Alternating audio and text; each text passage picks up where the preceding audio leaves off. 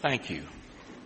You outdid yourself last week. I know I kind of applied the pressure there, but apparently you went out immediately and, and bought out half of Lakeland, filled that gym up, and on Monday afternoon we loaded everything up.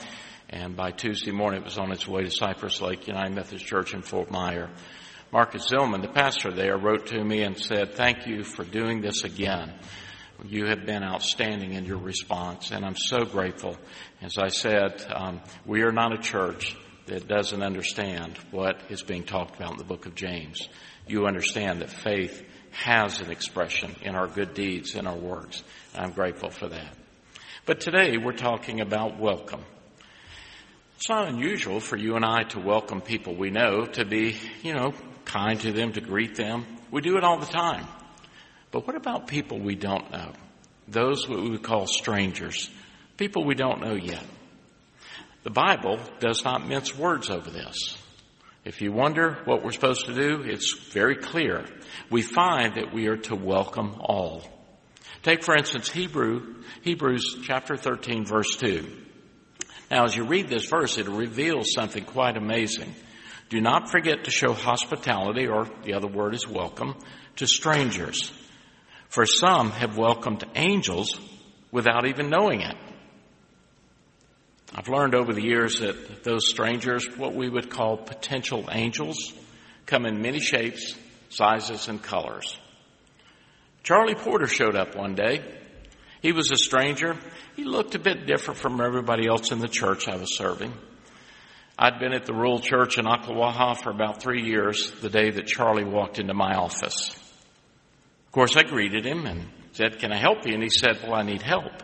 I need help filling out this job application. That was my first time meeting Charlie.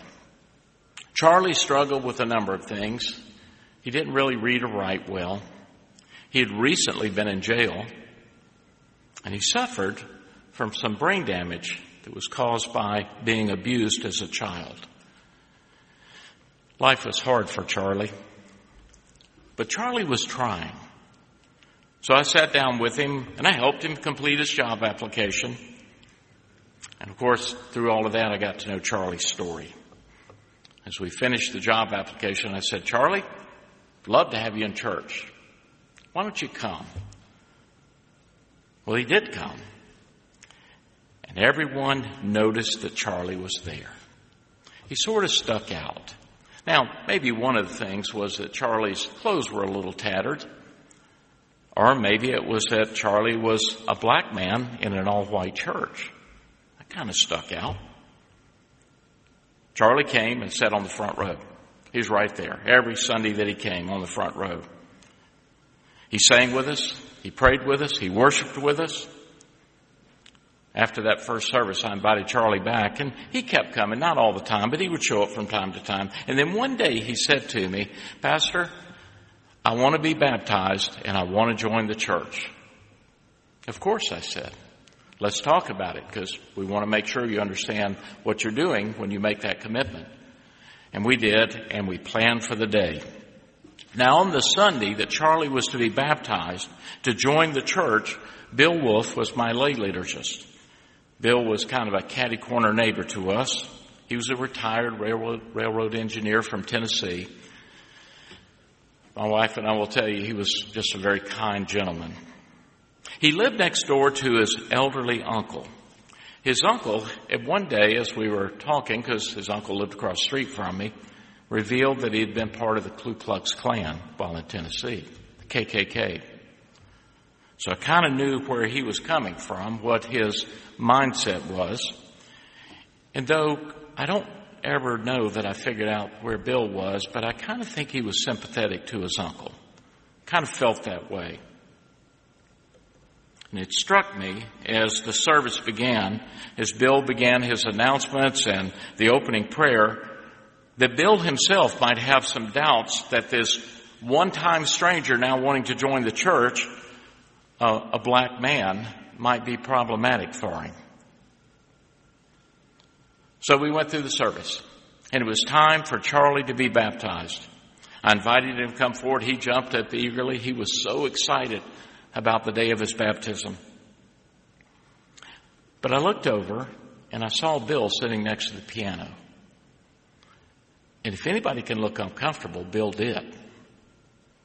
There was something going on there that I think I knew what it was about because Charlie was on the verge of being the first black person to join this all white church. Now I don't know. But it's possible Charlie was one of those covert angels. But I did know this that myself, the folks there, claimed to be followers of Jesus Christ, which meant that Charlie was to be welcomed and loved by all of us, everyone in the church. That's the command of Christ. And Bill was squirming over there, so I did something spontaneous. I asked Bill for some help. Now, Bill looked shocked when I said, Will you join me and help with Charlie's baptism?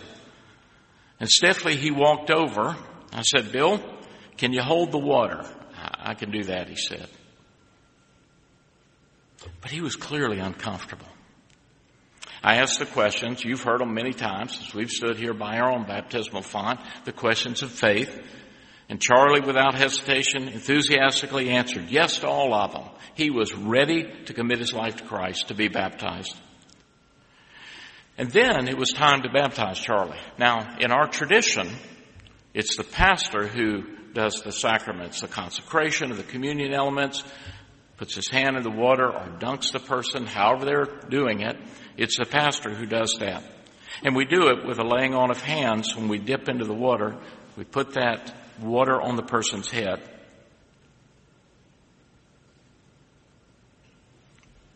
But I noticed that Bill was still standing there, so I don't know. I was going against the tradition. I guess I thought if somebody doesn't like it, then go ahead and fire me, but we're going to do this. So I said to Bill, Bill, would you put your hand in the water with me and would you lay hands on Charlie? I want you to help me baptize him.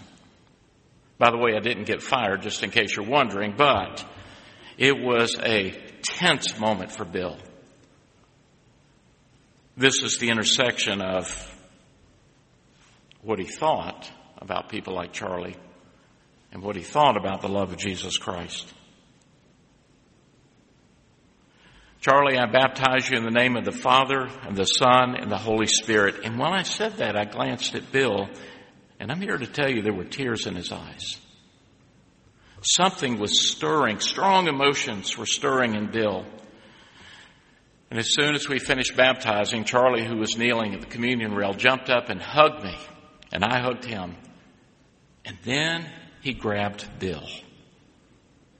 He hugged him, tears and all. He said, Thank you, Mr. Bill. I love you. I think that's the day that Bill changed because I heard his response of love. I saw his genuine hug. I don't know, perhaps unknown to us, Charlie was an angel. We were entertaining him, welcoming him without even knowing it. But I do know this for certain. There was a miracle that took place that day when we welcomed Charlie into the fellowship. I want you to hear something because being hospitable, welcoming is a command from God. It's not just an idea. It's not just good manners. Hospitality is the word that conveys the living and loving presence of God. Karen Mains was writing about the difference between hospitality and entertaining. Hospitality, she said, aims to serve. Entertaining puts things before people. It's kind of like saying, Welcome to my home. Go ahead, and admire, and tell me how wonderful it is. That's entertaining.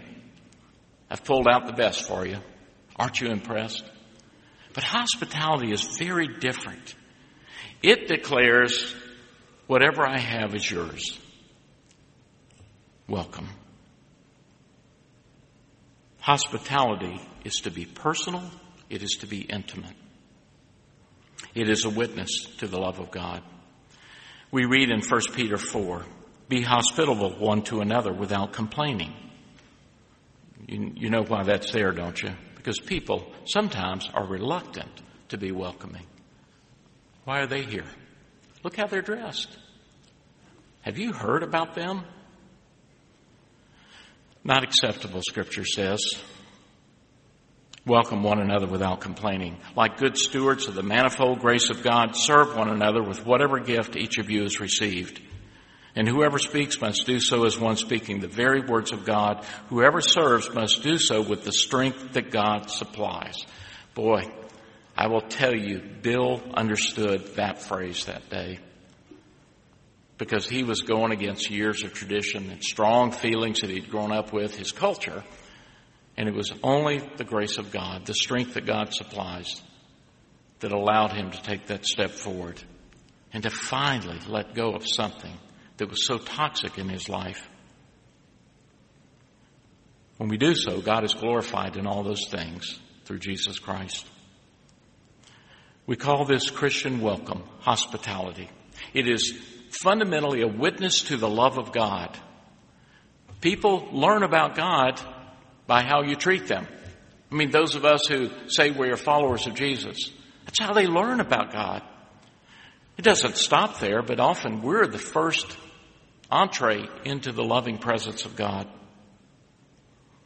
And you know this. You're not going to find that witness in a cold, unfriendly, dead church. People don't want to attend dead churches. That's why they move on.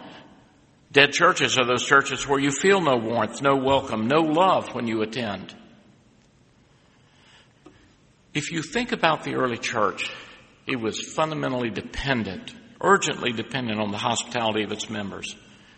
And to this day, no greater gift can be offered than when we open up our home, our church, to a stranger. That's how some of us came to know the Lord. We stepped in through an invitation, or maybe we looked it up, or just randomly came, but somebody said, Welcome. Come on in. Sit with me. Peter goes as far to remind us that when we are welcoming and inclusive, even of strangers, that we are sharing the incredible gift of God's love. Peter tells us that God has given us the privilege of being good stewards of the manifold grace of God. It's an amazing verse because it makes it clear that God has given us a precious gift, that which we call grace to share. You know what grace is.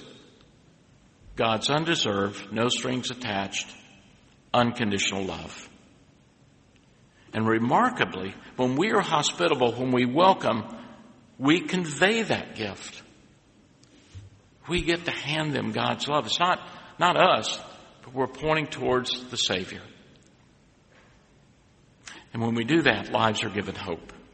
Lives are strengthened. Lives are saved. Charlie found restoration. It didn't mean his life was perfect, but boy, there was something stronger there that wasn't there before.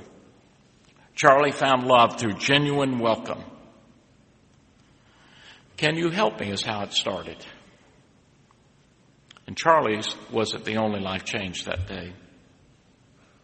I don't know. I think each of us has to do the inventory. Is there anyone that we think should be excluded from the church, from the body of Christ? Is there anyone that you think really doesn't belong? Now, if you look at Scripture, it doesn't parse out an exclusion. We're left with this assertion, this strong command that all are to be welcomed. That's the struggle for many churches today. But there's an important reason why we're to welcome all. The huge redwood trees in California are magnificent are amazing. They're the largest living organism on this planet. Some are over 300 feet high, some over 2,500 years old. Now you would think those big trees would have a tremendous root system, maybe going down hundreds of feet. But that's not the case. Like those water oaks in Florida, they have a fairly shallow root system. How in the world do they stand up when the winds come? When the storms push against them. Well, the root system is interlocked. These groves of trees, they just twine their roots around each other. In other words, They hold each other up. They're not alone. Each tree independent. They are bound and woven to each other. They support and protect each other. In other words, each tree is important to every other tree in the grove. And that credible support takes place in our lives when we are living as God intended us to live. There are some folks who might walk in this door today, next week, the week after, whose roots are pretty shallow and they're in danger of toppling over. It could be a relationship that's failing, an addiction. It could be anger, hurt, depression. I mean, there are many reasons why, but doesn't it make sense that we would invite them to twine their roots, their roots in with ours so that they would be strengthened and stand firm in God's love?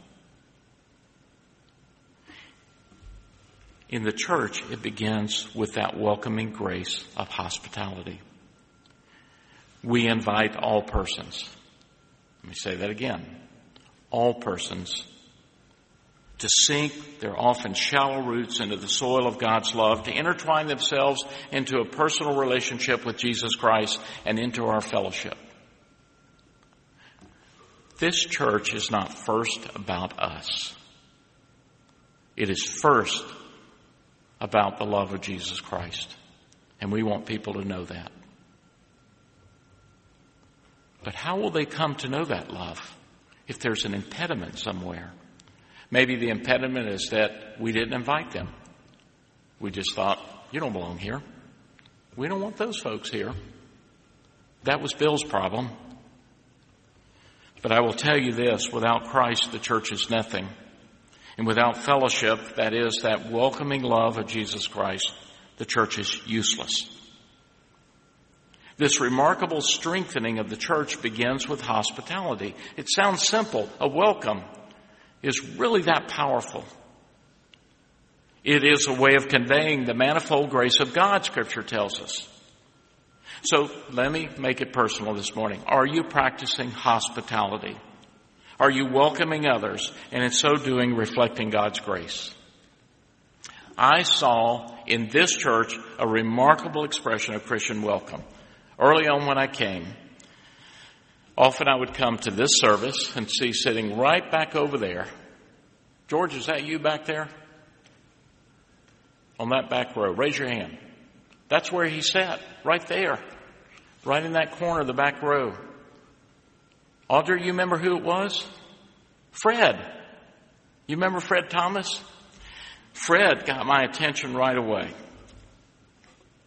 came in the summer of 2007 would often find him in the sanctuary, not every Sunday, but he was pretty easy to pick out. He was disheveled, bearded, dressed in several layers. He always had on that heavy winter coat, even in the hot summer. I was once, I was to learn that Fred was once a, a brilliant chemical engineer. I think a lot of you didn't even know that. But he was. I had at one point made contact with his family. He, at an early age, had moved with his family to South America to work for a chemical corporation. Fred and his wife and his children were happy there, at least until Fred's behavior began to change. And it got really bad. Family had to move back to Florida. Fred had to quit his job and eventually be placed on disability. You see, Fred would hear and see things that weren't there. His behavior became erratic, bizarre, and Fred was diagnosed as schizophrenic. It made a mess of his life. But there's something about this church that Fred loved. And often at night, he would sleep somewhere on the grounds. Fred was homeless, preferring to avoid others. He wouldn't go into a shelter. We tried. We wasn't going to have anything to do with that. And I was to learn that often, especially on the really cold nights, that folks in our church would leave the door open. Kind of give a hint to Fred that if it gets too cold, you can go in that, that room there. It's warmer. Fred would sleep there, sheltered from the cold. And then one night, while he was sleeping here, a crisis erupted. Two men broke into the fellowship center right behind me. They were intent on stealing some electronic equipment. The story was to feed their drug addiction, but they broke in and in an effort to cover up their crime, they set fire in the piano. And it wasn't long before it turned into an inferno. Fred was here and he woke up. And he hurried over to the fire station, which is just a couple of blocks from here. And he told them, my church is on fire. He showed them and they came. And by doing so, he saved the rest of the campus, especially this sanctuary. And the fire investigators told us later that if Fred had not done that, that organ that you love so much, that loft, this sanctuary, probably would have been lost.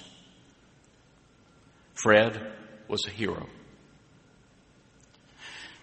You see, somewhere along the way, Fred had joined the church. Oh, he was very different than, you know, what you would normally expect. A man who slept out in the open, schizophrenic, dressed strangely. But he was a member of this church, and I will tell you, I watch people love him and speak to him and care for him again and again and again. He was delusional, but he was loved. He was welcomed into the church. It's messy when you start welcoming all of God's children. But it is my prayer and goal that all people coming to this church will find welcome and salvation and love. That's what Fred found. Now, of course, not every behavior is acceptable.